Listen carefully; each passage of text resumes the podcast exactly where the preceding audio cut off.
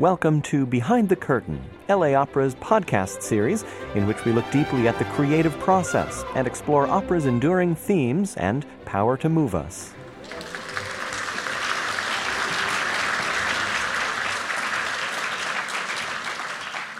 Well, hello. Thank you for being here. Thank you for sharing with me this conversation, this talk about El Gato Montes. I am honored, I'm flattered to be here. Hope my English stays with me all the time. Hope I don't get a little bit tired.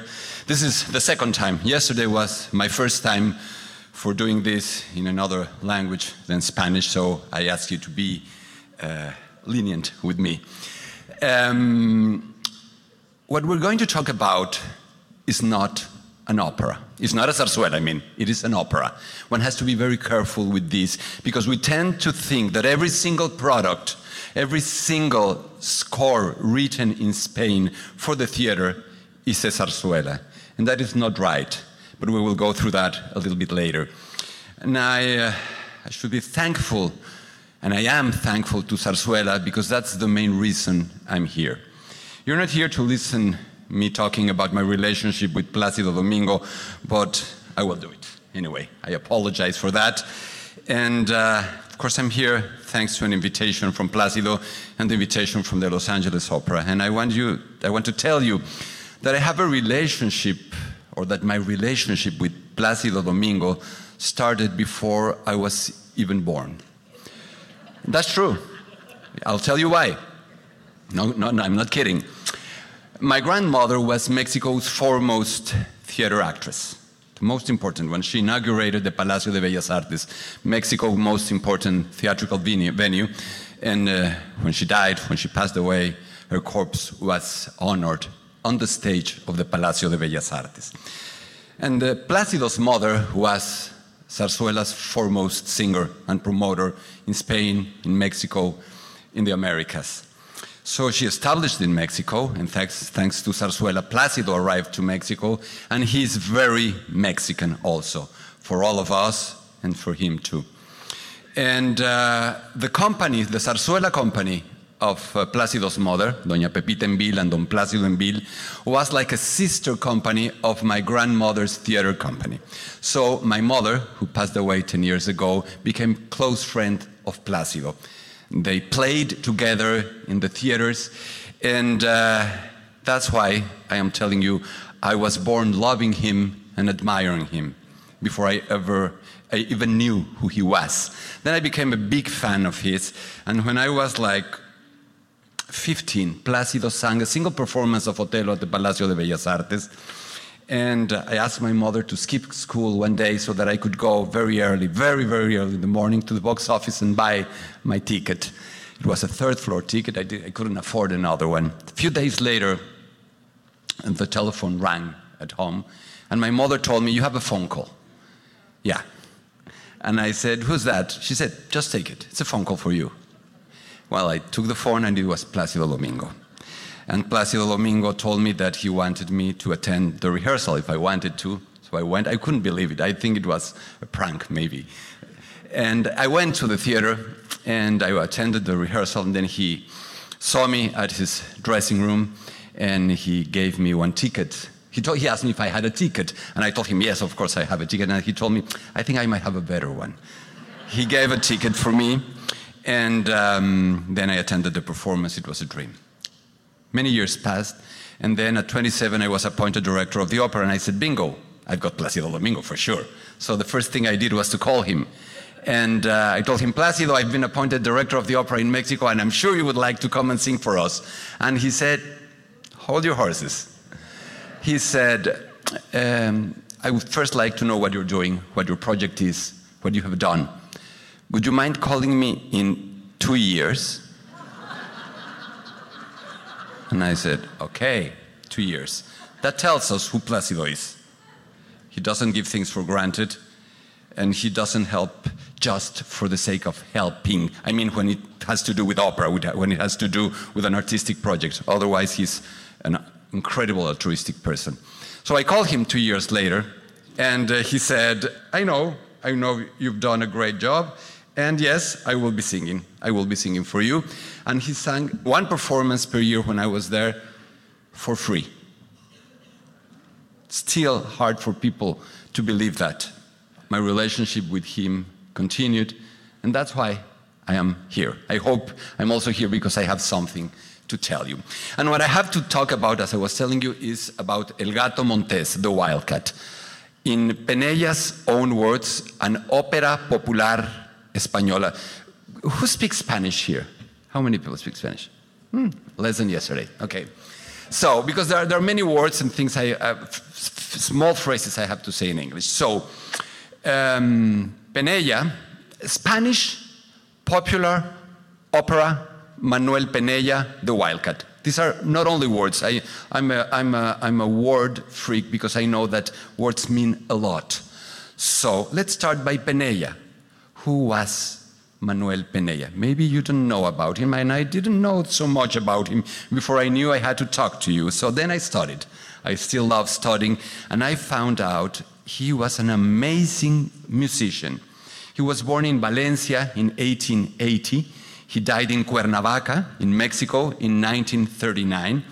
And he was no less than a child prodigy, a real, real, real child prodigy. By this I mean that when he was like four or five years old, he was playing well the piano and the violin. When he was 8, nine, ten, started composing. When he was 16, he uh, wrote his first uh, zarzuela. When he was 13, he was already playing violin in public. When he was 14, he was the organist of an important church in Valencia. 14, an organist who later became an opera composer. Sounds like Puccini. He did the same thing uh, and a prodigy, not a prodigy as Mozart, of course, but a prodigy, let's say, as Gounod, who was also an incredible musician from, the, uh, from his very youth. So he was born in Spain, and Spain was mainly zarzuela, of course. These half song, half spoken theater, musical theater pieces. So he lived there in that music uh, he um, uh, breathed that music and he started writing, composing that kind of music. He also became a conductor, and when he was 17, he made his first tour to the Americas. That was very typical. Spanish musicians, Spanish composers, singers, as Plácido, ask Pepita en Vila and Plácido uh, Domingo Father about this toured around America, around our continent. So he came already as a conductor when he was 17 in a zarzuela troupe, in a zarzuela company. And he went from Buenos Aires to Mexico City. He even became a painter. He even uh, became a musician and conductor of a Peruvian military band. And he wrote and wrote more zarzuelas. But more than that, he became un homme de théâtre, a man of the theater. He lived the theater, not only in, but lived theater, knew every single job, profession, task which had to be done and, and in for the theater, for the musical theater. When he was 23, he returned to Spain and he became more and more famous more and more known. His zarzuelas, still zarzuelas, were done, were premiered successfully. When he was 32, he returned to Latin America in another great and successful trip. He premiered in Buenos Aires a zarzuela called Las Musas Latinas, uh, which uh, is interesting because he started to use for his zarzuelas other kinds of music Latin American, Caribbean, rhythms, music, even jazz. And then something important happened during that trip. He went again to Peru and he met Felipe Sassone. Felipe Sassone was a good writer, a good playwright, a good librettist, and they became incredible good friends. Not only them, but their wives. They were really bodies, and they traveled together around uh, Latin America. And then the, the, the Penellas invited the Sassones to go to Spain.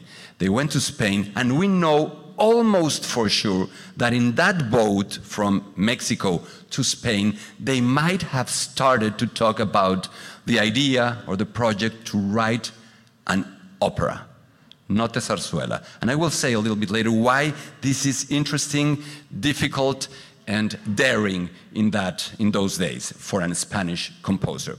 They arrived in Spain, and both uh, couples traveled around Spain, and the Penellas wanted to show to Sassone, the Peruvian, the southern part of Spain, Andalusia. They went to Andalusia, but they went during Holy Week, which you might know is a very important moment for Andalusia. It's a worldwide known event. Attending Semana Santa in uh, Andalusia is a must for everyone. So they went to Cordoba, they went to uh, Sevilla, they went to Granada, and it's a fact. I'm sure that when they were there, they might, ha- they might have said, Our opera might happen, should be set here in Andalusia.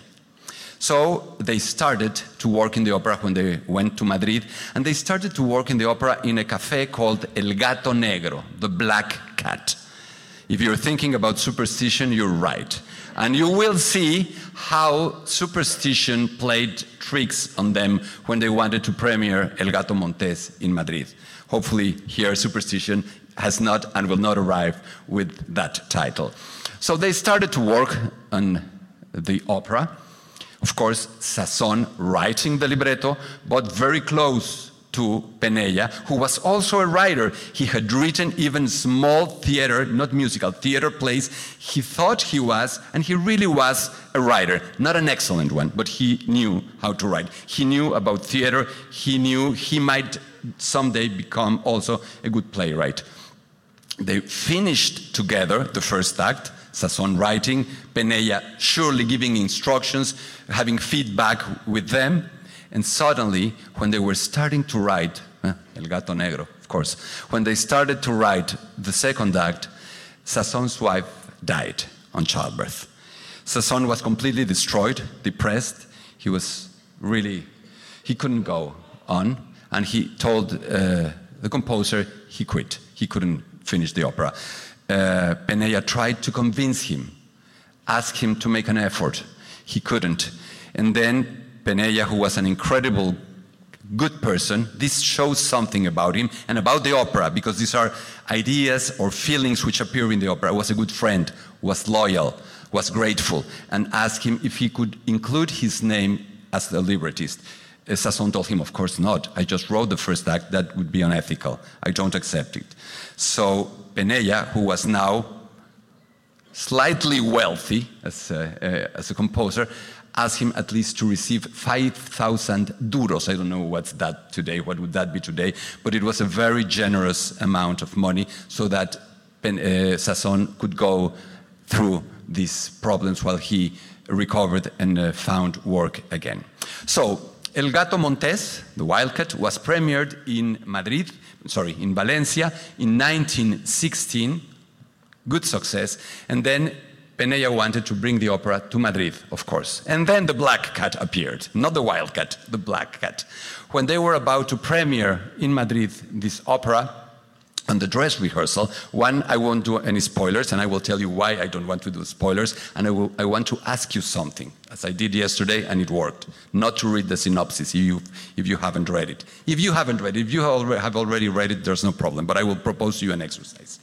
So, uh, the opera, uh, during the dress rehearsal for the premiere in Madrid, uh, one of the characters uh, is supposed to be shot and was shot there was a problem and he got wounded. He didn't die, but he got wounded, so the premiere had to be postponed. Penella was disappointed, but then they waited some months and in another theater they tried again to premiere The Wildcat, but The Black Cat appeared once more. Few days before the premiere, the set designer shot to death another man in the theater because he was jealous. So it was a love triangle and he shot him. Again, again, it has to do with what we're going to see jealousy, rivalry, etc. So they had to postpone once more the premiere in Madrid of El Gato Montes, which finally was shown on that same year with enormous success, huge, incredible success, such a success that Penella became really, really wealthy. So, with the money, he built or he developed his own zarzuela company, still zarzuela, and went to the Americas again with El Gato Montes. He premiered it in Buenos Aires, 1923, uh, with incredible success in other South American countries, then in Mexico, and then he brought it to the United States, to New York, in an English translation, but with a happy ending. He changed the ending of the opera because he thought, or was told, that American audiences might be uh, more pleased if there was not such a bloody ending in the opera. So he changed that, and it's very important because Placido asked me to tell you something, which I will. If I don't, you please remind me. I have, I have to tell you something which uh, you're going to see, which is not frequently done with El Gato Montes. So uh, Penella returned to Spain.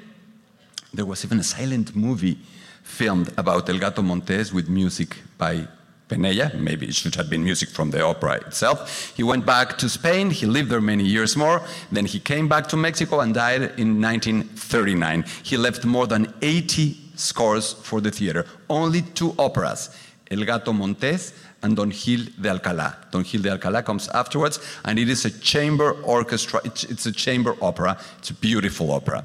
So this is the story. This is the story of Manuel Penella and the way he wrote or created El Gato Montes. So now let's talk a little bit about the opera itself. Una ópera popular. Why I am saying that opera is a difficult issue for the Spanish people, for the Spanish um, composers, critiques. It has to do with the origins or the way opera spread around the world. I always think about Homo sapiens immigration when I think about opera. And it's not that far fetched. It's because when our species left from Africa, they started to adapt to different environments, to be influenced by those environments, and started to change. That's what happened also to opera. Opera is an Italian invention. It went first to France, an Italian, took it to France and made a crossover. He said, okay, here what, work, what really works is theater, La Comédie Française, and ballet. So I will use pieces from La Comédie Française and I will include ballet in my operas. Bingo, French opera. Tragédie lyrique was born. Then, when opera went to other countries, it was not that popular. People could not follow what was going on. There were no subtitles. They were sung in another language. So they started or tried to translate operas or to do operas in their own languages and also to include spoken dialogue. Why? It was easier to understand. If larger parts of the opera were done in the native tongue, people could understand. And if they were done in their own language, better, much better. They arrived that way to England, and ballad opera was born. Ballad opera, the great grandmother of the actual musical. Then it went to Spain, same thing happened.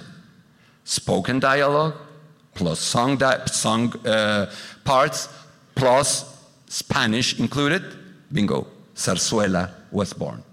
So that's the way zarzuela was born, and it was almost the only uh, genre cultivated by Spanish composers.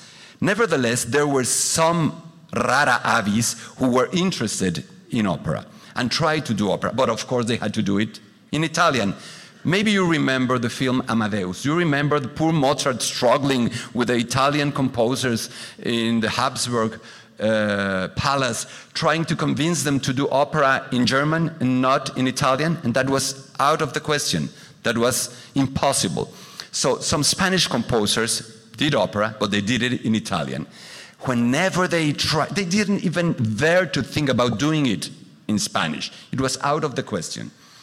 And as such an important artist and uh, playwright and poet like Calderón de la Barca uh, predicted that opera was going to have a hard time in Spain. He said, Our audiences are not prepared and will not be prepared to follow a huge or a large show only song. They need dialogues. So this brings us to beginnings of the 20th century when Penella has this idea about doing an opera. Is he the only one in Spain? No, but there are very little few composers who did it. Some of them might be known to you, and some of the pieces might be known to you, like La Vida Breve from Manuel de Falla, or El Retablo del Maese Pedro, like Goyescas from Granados, or like um, Los Amantes de Teruel from Breton, and of course, like The Wildcat from Penella. So, in that moment, there was a contradiction going on with the zarzuela and opera conflict. These few operatic composers wanted to do a national operatic genre opposed to the Italian or Italianized opera genre, which was the mainstream in their country. But in spite of this, they wanted to touch, to work with the traditional elements of their country. They wanted to do an international opera, but in Spanish and cosmopolite on one hand, and on the other hand, dealing with Spanish subjects. Sounds a little bit like a contradiction, and it was hard for them because then they decided something. Okay, we want to do big opera, great opera. We want to do it in a Spanish way. So we are not going just to quote nice Spanish tunes. We're going to do something with those tunes, something with those melodies, songs, rhythms, dances prevalent in the different regions of Spain. There was also a very scholar and intellectual approach to folklore in those days, like it happened, for instance, in Hungary, where Bartok or Kodály were working with uh, the music, the traditional music, in another way. Same thing was happening in Spain, and that's the way they started to make their new operas. Penella said, I will do an international opera, but with Spanish subjects. But there's also one thing it is impossible it is wrong. It would be wrong for a Spanish composer to write an opera which is not based on the style our people sing, our vocality, our songs. So he adapted or adopted that style to the way the singers are singer. That's why he called it an opera popular because popular, I don't know, yeah, there's also this ambiguity in English. In Spanish, popular means from the people, but also uh, well known, well accepted. That happens also in English, isn't it? Something popular is something well known, but the origin of the word has to do with people, popular, people. So he made that, and that was one of the great assets of his production. In those days, opera, the zarzuela was decaying. It was not that good. Operetta was rising, and uh, Penella did write an excellent opera, an opera which had an incredible success, but then slowly it started to disappear, even in Penella's own time. It slept for many years until Placido Domingo, who else, realized there was an incredible gem there, which was completely lost for the audiences. And he was the champion of El Gato Montes. He unearthed the score. He started to bring it to other countries. He started to uh, make many presentations to sing it all around the world. And he even persuaded Deutsche Grammophon, the recording company, to rec record that opera. That's quite amazing and quite something. An opera needs a libretto. I already told you that the libretto was partially written by Penella himself. But why is he doing this? A bullfighter a bandit, sort of bandit, a gypsy, Andalusia. Sounds familiar? La la la la la la la la. No? It's Carmen. Are they copying Carmen? No way. Are they inspired by Carmen? Not at all. Then why? Why is he doing that? I have a theory. I'm speculating. I think he knew, he was aware Carmen was such a popular work all around the world and also in Spain. So he profited from that popularity and he tried to do something similar to it. But if we really pay attention to this opera, we will see there's nothing related to Carmen. Because a bullfighter, a gypsy, a bandit are people who live in a country. It's like a uh, I don't know, like any a postman or whatever. It's people that do some things in a country. He's not trying to portray a bullfighter. He's writing not the bullfighter, but with a bullfighter. He's writing a different story. Besides, all this bullfighter literature is not Spanish, it's French. Spanish people did not invent it. They were not so uh, involved with it or obsessed with it. Who invented it? A French countess who traveled around uh, Spain and wrote a novel, La Condesa de Abrantes, the Abrantes Countess. And then people like Théophile Gautier, the poet, and of course Prosper Mérimée, the uh, writer of the original novel, which inspired Bizet for his Carmen, took those subjects. But what Penella wanted to do was just to develop a story about the human nature. The story is not about a wolf fighter and not about a gypsy and not about a bandit. It's about jealousy. It's about gratitude. It's about rivalry. It's about a woman torn between two things being faithful to someone who has protected her and rescued her, or be faithful to the love of her life. That's, the, that's what the opera about. The opera is about that. But we see these characters because it was traditional that Spanish authors focused on the different regions of Spain, and he was very much interested in Andalusia. Penella finished the libretto, and one can tell that. One can tell that because the first act is a masterpiece, not only in its music, but in its writing. Second act, a little bit less. Third act, come on, he killed himself. He decided to kill two of the three main characters in the second act, and you still have one act to go. you have lost all the possible dramatic tension there. Isn't it? So, Plácido asked me to tell you he decided to help Penella and El Gato Montes. And he did right. If Penella himself wrote a different finale for the New York production, he was accepting there might be a different way, wasn't he?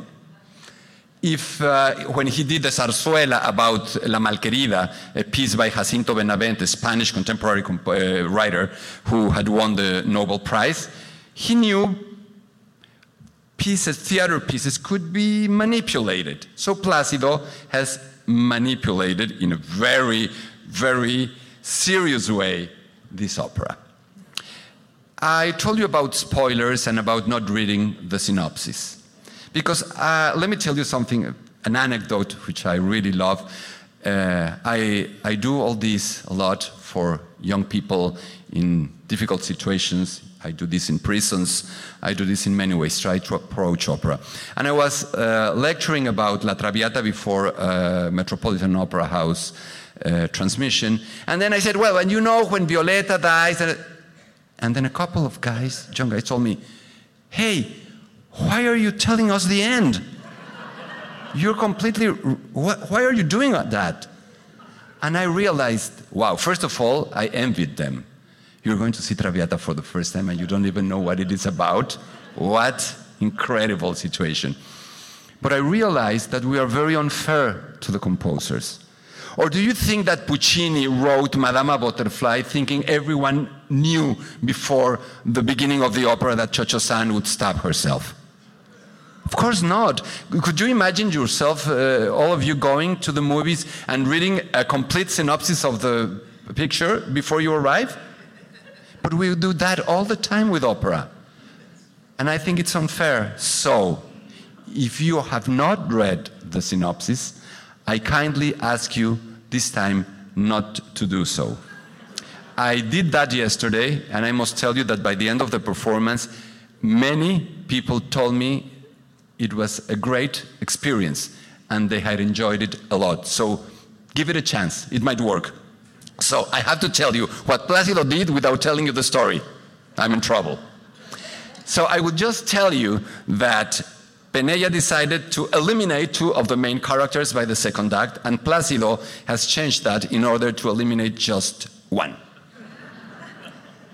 so instead of having the eliminated character appearing somehow in the third act, he will make her appear alive. I'm not saying anything, but you will understand afterwards. And uh, he had also to commission some music to, to, uh, uh, to have new music for that eliminated role to be alive and sing a little bit. So, of course, I can imagine they're using Penella's uh, music from other works to do this. So, uh, I really, really think, and I am sure that uh, Penella would be thankful to Placido. There's another thing one member of the Domingo family asked me to say, and that's Marta Domingo, Placido's wife, who was very helpful to me in preparing this uh, talk. Uh, she gave incredible feedback. And she was telling me, Gerardo, one should be careful not to confuse or think that gypsy equals Spain. Many people abroad might think that or think that, and that's not true. Gypsy is just, uh, I wouldn't say a tribe, but I would say a group of people who are nomadic, traveling from one place to another, and who somehow established in the southern part of Spain. But it's only an accident, it's not uh, the main part of the society. The music. What did Penella do with this? Did he write just a larger zarzuela where everything was sung? No, by no means. He did write an opera, and he, he did write an incredible opera. You know, when I was asked to come here to give a talk before a performance, I was thrilled. When they told me it is about El Gato Montes, I said, okay, sure, because I was not that familiar with the score. And I was maybe a little bit skeptical. I had heard it a couple of times, of course, listening to Placido. And I said, okay, I need to study. And I started to study and to listen to the piece. And I discovered a marvelous piece and a marvelous score. To start with, I would say, I discovered, and I am not exaggerating, a sort of Puccinian Spanish opera. It really has a lot to do with what Puccini did. Of course, I wouldn't say Penella is Puccini. I am not that stupid. Nevertheless, there are lots of uh, fragments in this opera which can really stand a comparison to some of Puccini's music. Why am I saying that? Because Puccini relied mainly on his vocal capacities, on his inventiveness, his melodic inventiveness. And he's so fond, Puccini is so fond of his melodies that we listen them one time and another and another and another during the whole opera. You can listen to parts of Un bel di vedremo in Madama Butterfly many times. And not only that, the orchestra quotes time after time some of the most beautiful melodies in the opera. Penella does exactly the same, but always with this Spanish taste flavor. This is an opera. It is like if you were cooking. Penella is using Spanish ingredients, but he's not doing a Spanish dish at all. So it tastes Spanish, but it is not Spanish. That's one of the most fascinating things you will uh, experience with this performance. What else about Puccini? Puccini was a real Wagnerian, moderate fan. He had done his Wagner homework very well, and he knew about leitmotifs, these small, melodic, harmonic, orchestral uh, cells that appear once and again, one time after the other, all around the opera. These leitmotifs, these small fragments of melody, represent a character, an object, a conflict, many things. So we, it's like some sort of musical post it on the score. So every time you hear to Soleá, the main female role in the opera, you will listen fragments of the same music. The very beginning of the, play, of the opera gives you a beautiful melody which you will be listening once and again and again and again, which is like the leitmotif of the whole opera. There's also a motif for El Gato Montés, for the tenor, for Rafaelillo. So that's Wagnerian through Puccini. Now, there can also be made some slight comparison or analogies with Wagner. I wouldn't say that Penella is a Wagner like figure, but there are similarities. Wagner wrote his own librettos, isn't it? Penella wrote his own libretto. Wagner used leitmotifs. Penella uses leitmotifs. Wagner didn't care about opposing a loud, aggressive orchestra to the singers. Penella does the same. This is not a picnic for the singers at all. At all. The tenor has a very struggling job. It is high in the tessitura, it is difficult, and it has to face the orchestra every time. We can also find flamenco. What is flamenco? Flamenco is this Arabian influence and mixture with the Spanish music, the cante jondo, the flamenco. We can find it from time to time, not quoted again, because this is not a pasticcio. You will not find a single melody which belongs to another tradition or another writer, which is a popular melody Penella uses. Never, not even once. That's very important. One has to credit, to give credit to Penella for doing that. But we will find the flamenco just as, sm as small abbellimenti, ornaments within the melody of many of the singers. Uh, you will find also a lot of bullfight music, mainly the so-called paso doble. Let me just tell you that the paso doble is like a, some sort of like a military march which is used to go with the bullfighter and his group of other bullfighters and the picador when they go into the ring, into the arena. This music is very important because it somehow sets the atmosphere for the bullfight. So Penella wrote an actual pasodoble, which has been transformed or which has uh, turned into the most famous pasodoble in the world. Many if not most of the corridas de toros, of the bullfights in the world, use that music. Penella composes a pasodoble, incredibly beautiful, but then he keeps on using it as a leitmotif, but also as a rhythmic drive to push all the time the music forward and forward and make us feel excited, really hypnotized by the bullfight music atmosphere. So remember a couple of things that I've said, please. This is not an opera about Spain or about Spanish characters, although they are there. This is an opera about you, about us. That's what opera is about. It tells us what we feel, what we like, and what we don't like about ourselves. This opera is not only called The Wildcat, but that it is actually a wildcat. Why? because it looks familiar, but it is not. It seems tameable, but it is not. It is beautiful and wild and aesthetic, but also aggressive, because it has lived for years and decades in the night, in the dark, in the wilderness, unseen, unheard. And now it has, thanks to our beloved Placido, emerged from that darkness and distant and, and distance and is here haunting and seducing us all with its beauty, its music, its vocality, its power, and its gripping dramatic intensity. So let us all be once again its joyful and delighted praise. Thank you very much.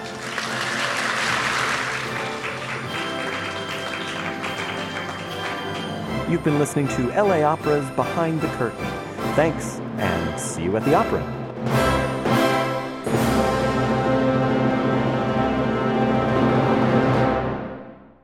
If you've enjoyed listening to LA Opera's Behind the Curtain, you'll want to make sure you don't miss an episode. Please subscribe and leave a rating or review on iTunes, Google Play, or wherever you listen.